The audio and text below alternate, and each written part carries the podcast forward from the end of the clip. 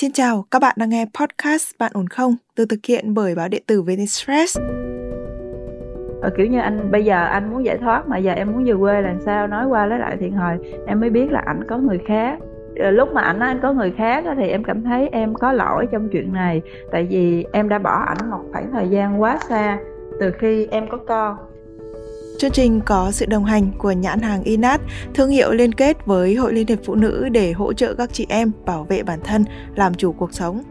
Bây giờ em đứng đây em xin lỗi anh và em muốn hàn gắn lại gia đình. Em muốn em với Sóc đi về quê ở với anh để xây dựng lại gia đình.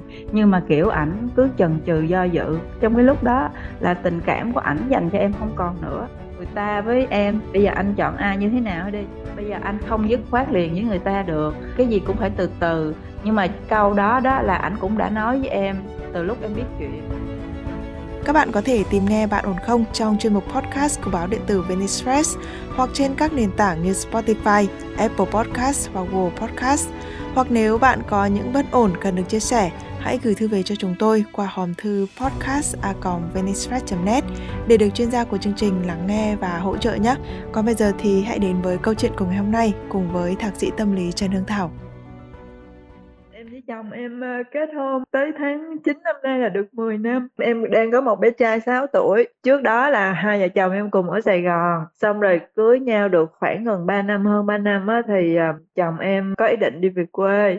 Tại vì ở nhà chồng em là có một cái miếng đất. Xong rồi đối diện cái miếng đất đó là sau này sẽ có một cái trường cấp ba xây lên. Quê em ở dưới Bến Tre, nhưng mà cái hai vợ chồng là cùng quê, cũng là cùng huyện luôn, nhà cách nhau chỉ có mấy cây số thôi. Chồng em muốn về dưới đó làm ăn, nhưng mà thật ra trước lúc cưới và sau khi cưới em cũng nói với chồng em là em vẫn muốn ở đây để sau này cho con em có một cái môi trường tốt để phát triển. Em vẫn giữ cái ý định đó. Xong rồi chồng em về dưới, chồng em kiểu như là cũng nói là em là về dưới sắp xếp công việc xong rồi sau này lên đây.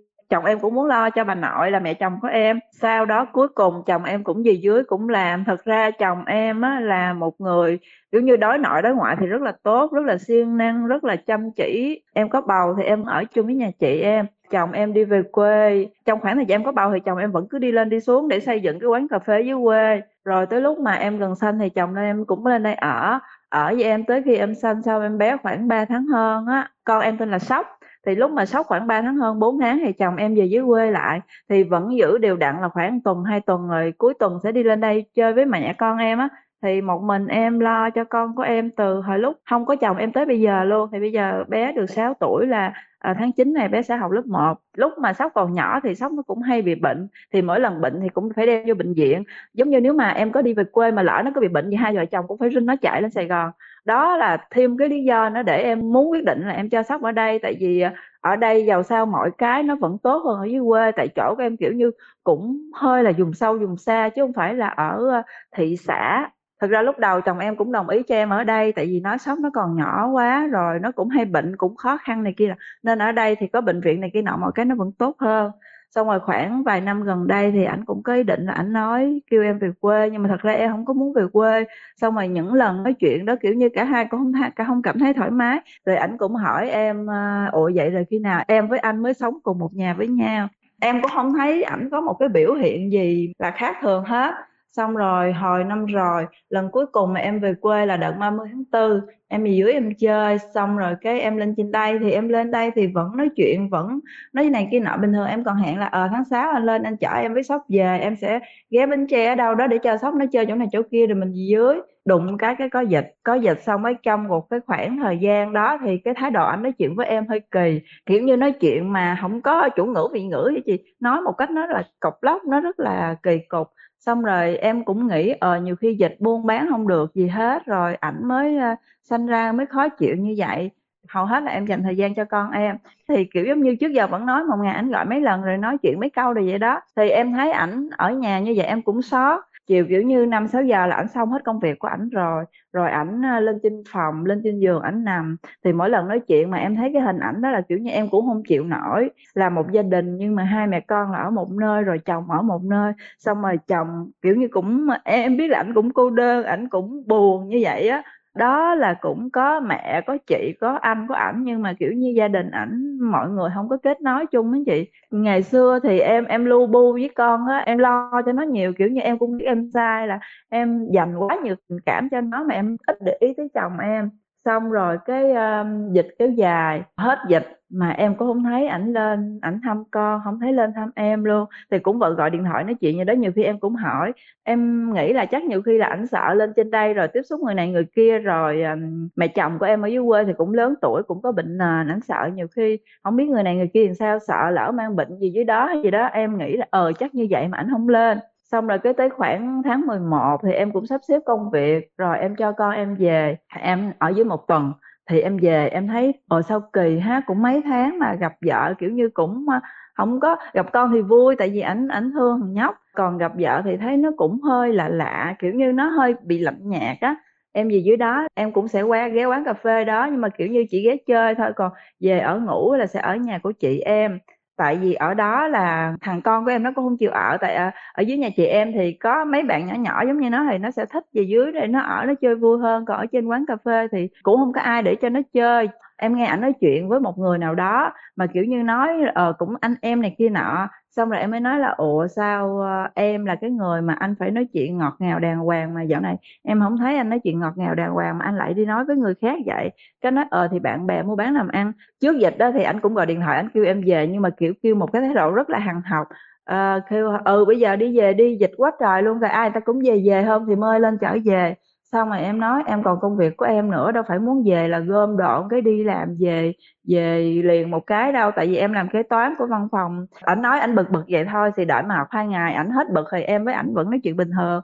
Xong rồi cái tới hết dịch ảnh cũng gọi điện thoại, ảnh cũng kêu em nói hết dịch ai người ta cũng về quê được, ai còn sống người ta về quê được, người ta mừng quá trời luôn, mà không chịu về, cứ đu đu đu ở Sài Gòn hoài. Mà kiểu như cái thái độ anh nói chuyện rất là rất là bực bội, rất là tức tối với em. Trong cái khoảng thời gian mà đó thì em cũng hơi có lung lay cái ý chí là em sẽ về quê. Xong rồi cái em về em gặp ảnh, em cũng định là em nói chuyện cái chuyện về quê, nhưng mà kiểu như thái độ của ảnh làm cho mình hơi xa cách nên em cũng không có chia sẻ được. Cái đêm cuối cùng trước khi đi về Sài Gòn kiểu như cũng nói chuyện, nói chuyện qua, nói chuyện lại. Tại vì em cũng hơi buồn rồi em cũng nhắn tin, em nói ảnh là em cũng trách là ờ tại sao đối xử với em lạnh nhạt vậy, còn với người khác thì nói chuyện ngọt ngào này kia nọ các kiểu, cũng nói qua nói lại. Xong rồi ảnh cũng uh, nói em, tại vì em ở chung nhà với bà chị, ông nói là nếu như mà sau này cái chị đó đi về Bến Tre rồi em với Sóc vẫn giữ ý định ở trên Sài Gòn vậy, rồi sau này hai mẹ con sao. Thì em nói có gì em với Sóc mướn cái phòng ở ngoài ở. Ảnh nói với em là ảnh nghe câu đó ảnh cũng bực bội, ở dưới đây có nhà có đất sẵn mà không chịu ở, mà cứ phải đeo bám ở trên Sài Gòn vậy đó. Một hai tuần sau đó cái tự nhiên cái ý định mà đi về quê của em em có thay đổi. Em nói là chắc sẽ về dưới ở, rồi em cũng nhắn tin, em nói chuyện qua lại, em hỏi đó, ảnh cũng nói bực bội rồi vậy đó. Xong rồi em nói thôi bây giờ đợi Tết đi, Tết em về em gặp anh rồi để coi thử cây um, xây cái phòng cho em với Sóc ở là khoảng nhiêu, rồi về rồi Tết mình mình xây rồi em với Sóc về dưới ở. Thì nói qua nói lại hồi cái anh nói là anh muốn giải thoát, anh không muốn uh, kiểu như anh bây giờ anh muốn giải thoát mà giờ em muốn về quê làm sao. Nói qua nói lại thiện hồi em mới biết là ảnh có người khác. Lúc mà ảnh nói anh có người khác thì em cảm thấy em có lỗi trong chuyện này, tại vì em đã bỏ ảnh một khoảng thời gian quá xa từ khi em có con. Em cũng nói với ảnh là em cũng xin lỗi, em cũng muốn hàn gắn, em cũng muốn uh, em với Sóc đi về dưới đó. Nhưng mà cái khoảng thời gian mà lúc mà em mới biết chuyện á, ảnh nói là ảnh không muốn em và con em về. Cái hôm em về để em gặp ảnh em nói chuyện á, ảnh nói với em là bây giờ em ngủ ở đây với Sóc đi, anh lên trên kia để anh nói chuyện với người ta, để anh trấn an người ta. Người ta biết là ngày hôm nay em về đây em ở với ảnh, ở bên kia người ta cũng thái độ này kia kia nọ hay như thế nào đó, nên anh nói là ảnh cần phải trấn an người ta, có chuyện gì là tội lỗi ảnh gánh không hết, tại vì người ta có tới hai đứa con lận. Em cũng không hiểu tại sao mà kiểu như lúc đó em cũng chấp nhận đó chị, nhưng mà bây giờ quay lại cái thời gian đó chắc em nghĩ không, em sẽ không cư xử giống vậy. Mà lúc đó em cư xử với cái thái độ là em là người có lỗi trong việc này, bây giờ em đứng đây em xin lỗi anh và em muốn hàn gắn lại gia đình, em muốn em với Sóc đi về quê ở với anh để xây dựng lại gia đình. Nhưng mà kiểu ảnh cứ chần chừ do dự. Em lâu lâu em ngồi em nghĩ lại những cái chuyện đó thì em nghĩ chắc trong cái lúc đó là tình cảm của ảnh dành cho em không còn nữa. Tại vì lúc mà ảnh nói chuyện mà ảnh có người khác đó chị, thì kiểu như là ảnh trách em nhiều thứ lắm. Ảnh trách em từ ngày xưa cho tới bây giờ, cái này cái kia cái nọ đồ nhiều em về dưới em nói chuyện xong, nhưng mà cuối cùng là em vẫn không giải quyết được chuyện gì hết. Rồi em lên lại Sài Gòn để em còn phải tiếp tục công việc của em, rồi Sóc nó còn phải đi học nữa. Xong rồi Tết em về dưới, vợ chồng em vẫn đối xử vẫn vui vẻ bình thường chứ không gì hết, nhưng mà chỉ có cái chuyện đó là chưa giải quyết xong thôi. Thì Tết em về em cũng ở trên quán cà phê với ảnh, kiểu như là em cũng đi về nhà chị em rồi em cũng lên quán cà phê, coi em cũng vậy. Nhưng mà kiểu như em cảm thấy chắc là ảnh ảnh cũng phần nào gượng ép, rồi tình cảm với em chắc cũng không còn nhiều. Em nói là thôi bây giờ em không ép anh nữa, bây giờ em cứ phải đeo thôi anh, phải ép anh, phải nhắn tin, phải dằn vặt này kia qua lại. Em thấy không nên, tại anh cuối cùng anh vẫn chưa đưa ra một cái quyết định nào hết. Em nói là thôi bây giờ em để cho anh thời gian thêm mấy tháng, anh suy nghĩ đi, xong rồi sau đó anh nói cho em biết. Thì tại vì trong cái khoảng thời gian mà chuyện lùm xùm hai đứa xảy ra đó, thì um, tại chồng em kiểu giống như là cũng vui vẻ hòa đồng, nói chuyện người này người kia người nọ, chuyện gì cũng nói hết, nên là ảnh cũng nói với một số bạn bè ảnh là ờ ảnh cũng có quen người này người kia người nọ vậy đó chị, là do em ở xa quá rồi ảnh quen người ta. Cái đó là kiểu như ảnh nói với một cái thái độ là cái đó là cái chuyện hiển nhiên ảnh được làm như vậy. Rồi ảnh cũng nói với một vài người là ảnh sẽ không bỏ người ta, nhưng mà là ảnh bỏ em. Tại cái thái độ của ảnh như vậy, xong rồi làm cho em cũng khó chịu. Em nói là bây giờ anh quyết định như thế nào, người ta với em, bây giờ anh chọn ai như thế nào đi. Nói là ảnh nói với em như vậy nè, à em nói là do em là vợ của anh nên em được quyền biết những cái đó chứ không phải là không.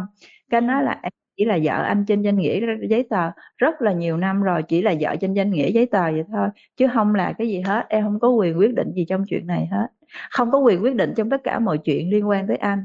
Đó, rồi em nghe vậy em mới buồn. Trước đây một tuần á, thì em có hai cái hướng, em định là sẽ đi hai hướng như vậy. Một là em sẽ đi về quê, em biết là em về quê con em nó sẽ thiệt thòi gì nhiều mặt, nhưng mà em nghĩ thôi để em về quê đi, để cho con em nó có ba có mẹ đầy đủ. Còn nếu như mà ảnh không quên được người ta thì chắc em nghĩ em sẽ dừng lại. Xong rồi tự nhiên sau đó em không biết như thế nào á, vũ trụ mách bảo thế nào, tự nhiên cái em nghĩ là em sợ. Tại vì bây giờ á, là ảnh đang kêu em là đi về quê ở, từ từ mọi chuyện sẽ lắng xuống. Xong rồi em hỏi là nếu như bây giờ em đi về quê ở thì anh với người ta anh có dứt khoát không? Ảnh nói là bây giờ anh không dứt khoát liền với người ta được, cái gì cũng phải từ từ. Nhưng mà câu đó đó là ảnh cũng đã nói với em từ lúc em biết chuyện, nhưng mà bây giờ thời gian là cũng gần sáu tháng, ảnh vẫn tiếp tục ảnh nói câu đó với em. Rồi em nghĩ là chắc à, giờ em sẽ không về quê, bây giờ em sẽ em cũng định nói với ảnh, nhưng mà em chưa nói, em đợi để em nói chuyện với chị xong rồi em sẽ nói với ảnh. Em sẽ nói ảnh lên trên đây ở với lại em với con em, mà em nghĩ cái chuyện đó thì chắc là ảnh sẽ không đồng ý. Nhưng mà em vẫn muốn cái đó là cái ước mơ của em. Hoặc là nếu như mà ảnh không đồng ý với lại cái giải pháp đó thì em nghĩ là chắc em với ảnh dừng lại. Dừng lại giải thoát có nghĩa là em không muốn là hai đứa cứ dằn vặt qua lại hoài. Kiểu như dằn vặt qua lại hoài, cái đâm ra một ngày nào đó em thù hay em ghét ảnh hồi nãy không hay. Em cũng không biết là tại thực ra mà để kêu em lên tiếng em nói là ừ bây giờ em với anh dừng lại tại đây á, em nghĩ chắc em không dám nói ra câu đó chị, tại vì em sợ nếu mà em nói ra rồi anh nói ừ thì thôi dừng lại thì em không biết em sẽ em sẽ đón nhận cái cái cái cái tin đó như thế nào nữa. Bây giờ chị muốn hỏi là nguyên do tại làm sao hoặc là cái lối sống của hai người như thế nào mà tụi em lại phải chấp nhận xa nhau như thế? Khi mà cưới và sau khi cưới em đều nói với anh, em đều khẳng định là nếu mà có con á thì em vẫn muốn con em ở trên đây để cho nó có một cái môi trường tốt để nó phát triển. Thì lúc đầu ảnh cũng đồng ý với cái việc đó, xong rồi ảnh nói ảnh đi về quê, ảnh làm cái cái quán cà phê, nếu mà được sắp xếp được đó, thì ảnh sẽ quay lên đây lại với em rồi tìm một người nào đó quản lý ở dưới để cái quán cà phê nó dưới nó vẫn chạy. Nhưng mà từ từ ảnh về dưới ảnh ở rồi cái ảnh về lâu về dài ảnh kiểu như ảnh cảm thấy ảnh thích hợp ở dưới đó hơn. Rồi hai vợ chồng vẫn chưa tìm ra được một cái giải pháp gì để giải quyết được cái vấn đề là công việc của bạn ấy khi ở trên Sài Gòn là gì và nó có được khá không? Trước khi ảnh đi về quê là chị em có cái xưởng mai, rồi ảnh cũng ở đó ảnh phụ với chị em luôn. Kiểu như ảnh không có một cái công việc ổn định đó chị. Ảnh cũng có đi làm sale cho một cái công ty kia. Lúc đó thì lương của ảnh khoảng tầm chừng mười triệu á. Tại vì cái ý định về quê của ảnh nhiều quá, lớn quá nên ảnh không có mặn mà với công việc sale bên kia. Rồi nên ảnh đi về quê á chị. Công việc của em có tốt không? Dạ công việc của em hiện tại bây giờ thì tốt. Em chỉ làm bán thời gian thôi nhưng mà nó cũng ổn định và tốt. Đấy thì nó cũng là một cái lý do để mà họ, họ muốn tìm một cái sự nghiệp riêng của mình. Dạ. Chính đáng thôi. Thế nhưng mà em thì ở đây vừa có một cái nguồn thu nhập tốt này. Thế nhưng mà nếu như mà đi về quê như thế thì em đã từng về rồi đúng không? em có làm gì được không, và em cái môi trường sống ở đấy em có thoải mái không. Trước đó cũng nhiều năm á, là em cũng có định về rồi, xong rồi cái tự nhiên cái có chuyện đùng một cái cái ảnh ảnh với mẹ ảnh xảy ra mâu thuẫn, rồi ảnh mới lên trên đây ảnh ở lại, xong rồi sau đó ảnh về dưới một mình. Em mỗi lần em về dưới đó thì em cũng ở dưới đó, nhưng mà kiểu như em về dưới đó chị thì cái quán cà phê em ở thì em sẽ phụ lặt vặt rửa ly rửa chén hay là pha nước này kia nọ, nhưng mà em làm thì em làm vậy thôi, chứ em không có hứng thú, em không có đam mê. Còn em cảm thấy em ở trên đây mới đúng là con người của em. Em biết sao mà mỗi lần em về quê kiểu như em bị lười biếng vậy chị, em chẳng muốn làm gì hết á. Có thể là do mình chưa quen cái môi trường đấy. Em ở dưới quê lâu nhất là được bao nhiêu? Ờ, em về em ở một tuần đi thì em vẫn cứ đi lên đi xuống nhà chị em, chứ không phải là em ở hẳn nhà đó suốt một tuần. Thực ra như thế này này, tức là kể cả mình có sinh ra và lớn lên ở một cái vùng quê nào đấy, sau đấy khi đó mình học ở trên thành phố rồi, thì cái khoảng thời gian bắt đầu từ khoảng mười tám tuổi đó là cái khoảng thời gian mà cái nhận thức của mình nó phát triển mạnh mẽ nhất. Thì toàn bộ những cái gì em được thụ hưởng ở một cái môi trường mới, nó sẽ tạo nên cái con người mới của em. Và lúc đó em cảm thấy gắn bó với cái nơi mới hơn là cái nơi cũ. Cho nên là cái chuyện mà em cảm thấy em thích ở thành phố hơn, nó là một cái chuyện rất là bình thường. Cái câu chuyện ở đây mà chị muốn hỏi em ấy, nó không phải là cái việc mà à, em lớn lên sinh ra ở đâu như thế nào thì em, mà cái môi trường nào làm cho em cảm thấy thoải mái. Bởi vì ngoài cái việc mà gìn giữ hạnh phúc của một gia đình ra ấy, thì bản thân mình cũng phải được sống một con người đã. Ờ, thật ra em ở trên đây em vẫn cảm thấy thoải mái, kiểu như em mới là chính em. Thì, cái, thì, thì chị đang nói với em cái vấn đề là à, cái việc gìn giữ hạnh phúc của một gia đình nó cũng quan trọng đấy, và nó còn rất là nhiều cái sự hy sinh. Thế nhưng mà nếu như bản thân mình hy sinh đến mức độ mà mình không còn được sống là chính mình, không còn là một con người nữa, thì xem ra xem chừng như là nó có vẻ cũng không đáng đâu. Bởi vì em hy sinh như vậy thì em phải nhận lại được cái gì? Em cảm thấy là nếu như em làm như vậy thì em nhận lại được cái điều gì, và cái giá này có xứng đáng không? Nếu mà em đi về quê em ở thì con em sẽ có một cái gia đình. Nhưng mà em nghĩ xa hơn về tương lai của con em thì em lại không muốn như vậy. Rồi rồi thêm chuyện nữa là bây giờ ảnh nói với em là em về dưới đó đi một thời gian sau mọi chuyện sẽ êm xuôi. Nhưng mà em kiểu như em sống trong cái tâm trạng là lúc nào em cũng nghĩ tới cái chuyện nó đã xảy ra rồi á chị. Em sợ một ngày nào đó rồi em không chịu được nữa, rồi lại có một cái chuyện lớn nữa xảy ra, rồi lúc đó hai mẹ con lại phải lên Sài Gòn lại hay là như thế nào. Lúc đó rồi lỡ làng chuyện học của con em, rồi lỡ làng hết công việc của em nữa. Cũng hơi đắn đo về cái suy nghĩ đó. Vừa rồi khi mà em nói như thế thì chị cảm thấy là em chả nhận được một cái gì cả, và em chỉ mang theo một cái nỗi bất an khi mà về quê như thế. Dạ thì về quê thì chỉ có cái là sẽ được là được ở bên chồng và con, là có đầy đủ ba mẹ bên cạnh. Ba mẹ nhưng gia đình này có hạnh phúc hay không? Còn cái việc mà có hai người đấy nhưng mà tôi sống trong cái gia đình có ba có mẹ, nhưng ba mẹ tôi đều không ưa nhau, đều không vui vẻ với nhau, cuộc sống không hạnh phúc, suốt ngày đánh chửi cãi nhau. Con có gì vui, có đầy đủ ba mẹ nhưng mà cuộc sống như địa ngục như thế. Dạ. Tức là em rõ ràng bản thân của em cũng xác định được rồi là cái điều gì là phù hợp với mình và cái điều gì là không phù hợp với mình. Dạ. Cái mối quan hệ của cô đó với chồng em là đến mức độ như thế nào, và cô đó có liên lạc hay có làm gì em không, hay là lúc mà hết dịch em sắp xếp cho thằng con của em về quê á, thì có một lần có một người nhắn tin cho em hỏi là chị có phải là vợ của anh Thành không? Rồi em lúc mà em nhận cái tin đó thì kiểu như em cũng không được ổn định á, xong rồi em cũng uh, em cũng bỏ qua luôn. Xong rồi sau đó ảnh mới nói với em là ảnh có người đó, có nghĩa là người ta chủ động liên hệ trước với em. Em cũng có gọi được một lần, em gọi điện thoại em nói chuyện với người ta, nhưng mà kiểu như uh, em không có đủ bản lĩnh để em uh, cái câu chuyện đó em nói xong rồi cái em cảm thấy uh, mình nhận được thêm nhiều cái nỗi buồn hơn nữa. Thì cái người đó nói là người đó cũng đi xuống dưới quán cà phê mấy lần, kiểu như là để xác minh coi chồng em đang có vợ ở nhà hay là không. Rồi cái người đó nói là chị là vợ nhưng mà họ hàng không có ai biết tới chị hết. Em tới với anh Thành trong cái lúc là bên cạnh ảnh không có ai hết. Bây giờ như thế này, chốt đi chốt lại dù mình có nói gì đi chăng nữa, yeah. Thì cái quan trọng nhất để đưa ra quyết định nó phải là cái này, yeah. Em có cảm thấy là thương người đàn ông này không? Và nếu như không có anh ta trong cuộc đời mình thì em cảm thấy cảm xúc của mình ra sao? Lúc mà biết chuyện xảy ra thì em cảm thấy em thương, em thương ảnh rất là nhiều. Em muốn là ngay lập tức em và con em phải quay về dưới đó sống, để kiểu như là em chuộc lại hết tất những cái mà em đã bỏ ảnh một khoảng thời gian sáu năm trời. Em muốn ngay lập tức em và con em phải quay về liền lúc mà em mới biết chuyện chị. Xong rồi sau đó có nhiều cái nó xảy ra quá, nhiều cái xung quanh nó xảy ra quá. Rồi cái từ từ em ngẫm lại, em suy nghĩ lại, trước giờ em vẫn sống với con em trên đây hai năm trời, em cũng không có tiền của ảnh gửi lên, em vẫn có thể lấy tiền lương của em xoay sở. Thì con, tại vì con em nó đang học mẫu giáo thì cái tiền học phí em cho nó học một cái trường tư nên trường học phí hơi cao, thì nên em cũng hơi bị nhức đầu về cái chuyện đó. Nhưng mà nó lên lớp một nó học là nó sẽ học trường công lập thì cái học phí nó nhẹ hơn chút. Rồi em vẫn có khả năng đủ để em nghĩ là em đủ để xoay sở nếu như mà không có ảnh ở bên cạnh. Tại vì thật ra cũng lâu rồi, cũng một mình em xoay hết. Thương thì em vẫn thương á chị, chứ không phải không chị. Nhưng mà không biết sao tự nhiên em nghĩ là như vậy, em nghĩ chắc là cũng sẽ được chứ không phải không. Cái đó là do lý trí của mình nó mách vào. Còn bây giờ chị đang nói về mặt tình cảm của em ấy, tức là chúng mình phải xác định với nhau xem là nếu như cái người đàn ông này nó có ý nghĩa như thế nào trong cuộc đời của em. Vì nếu như anh là một cái phần mà có ý nghĩa thì mình sẽ cố gắng.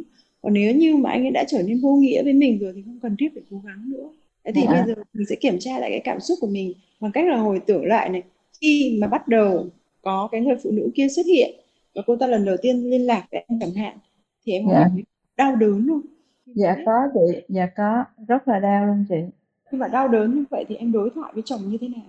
Thì em vẫn ngồi em cứ hỏi ảnh, bây giờ anh đưa ra cái hướng giải quyết như thế nào?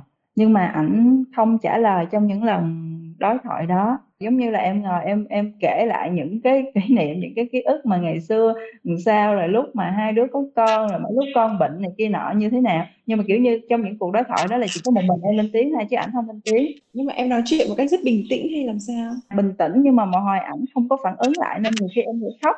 Anh có lên tiếng hay không không quan trọng, bây giờ chúng mình hãy tập trung vào chính bản thân chúng mình này. Chúng mình hãy tập trung vào cái cảm xúc của chúng mình này, để chúng mình xem là còn thương cái người đàn ông này không. Bởi vì nó mới là cái điểm quyết định để xem chúng ta có ở lại với cái người này không.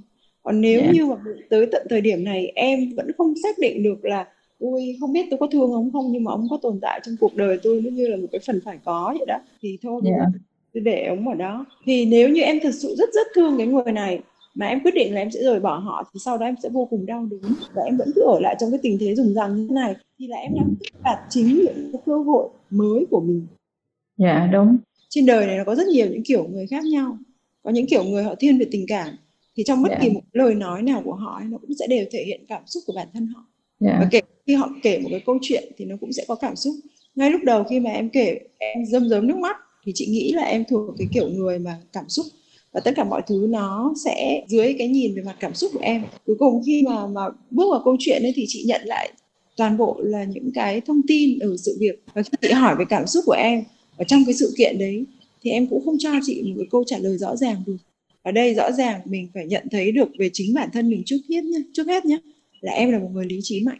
Lý trí của em rất mạnh và em luôn luôn tính toán, cân nhắc cho mọi sự để xem nó thiệt hơn như thế nào. Yeah. Và điều này đồng nghĩa với việc là khi chúng ta có lý trí mạnh như vậy ấy, thì tình cảm nó chỉ là một phần lép vế ở trong cuộc đời của mình. Thì mình sẽ rất tỉnh táo trong mọi sự. Và mình sẽ không bị đau đớn nhiều khi mà có những cái bất hạnh xảy ra, bởi vì ngay lập tức tôi sẽ nhìn thấy cái con đường mới để tôi có thể đi được. Và đây là ưu điểm của người lý trí. Rồi khi mà em về quê như vậy thì thái độ của mọi người rồi là tình cảm, giao lưu với mọi người dưới đó như thế nào? Dạ em chắc là không được lòng nhà chồng, tại vì em kiểu thuộc dạng cũng ít nói. Ừ, thế thì bây giờ ấy, tại vì mình khi mà mình nói như thế này ấy, thì mọi thứ nó có thể là nó chỉ được một vài điểm thôi, và mình cứ bị mắc kẹt lặp đi lặp lại những cái điểm đó.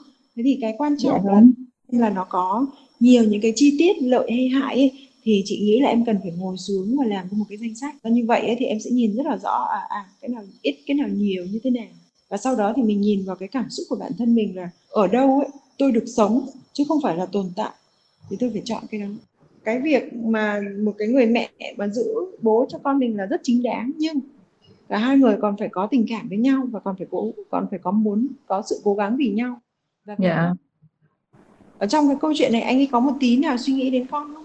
Về mặt hình thức à? Anh có thương con không? Yêu con? Anh dạ có có thương chị, nhưng mà em nghĩ giờ chắc uh, trách nhiệm nó cũng uh, vẫn vẫn thương chứ, vẫn thương chứ không phải là không. Hầu như là nó ở với em nhiều nên chăm sóc cũng ít.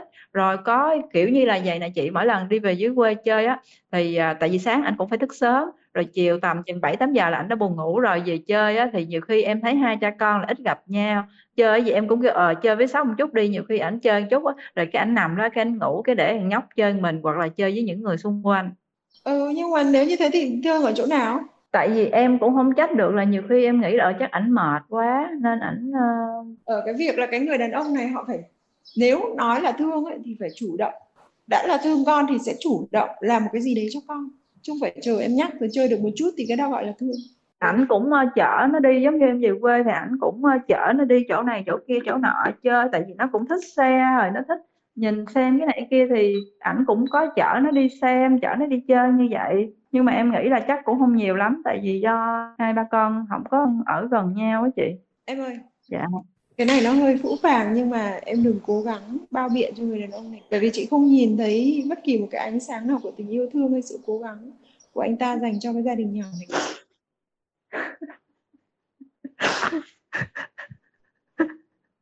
Em xin lỗi chị. Dạ chị, chị cứ nói tiếp đi chị. Ừ, mình phải thẳng thắn nhìn vào cái sự thật này, biết là nó rất là đau đớn.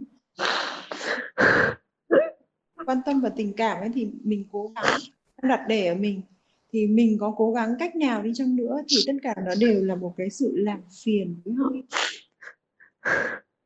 Thì ai cũng sẽ muốn người khác làm theo ý của mình thôi, cái điều đấy là tất nhiên. Thế nhưng mà vấn đề ở đây ấy là cái ý của cả hai mà gặp được ở nhau một cái điểm chung nào đấy thì tốt rồi, và mỗi người nhường nhau một xíu, gặp nhau được ở cái điểm giữa thì ok, đồng ý được. Đấy, nhưng mà ở đây là hai cái ý của tụi em thì nó đều không có cái gì gặp nhau được cả, dạ, cả đúng, hai dạ, đúng.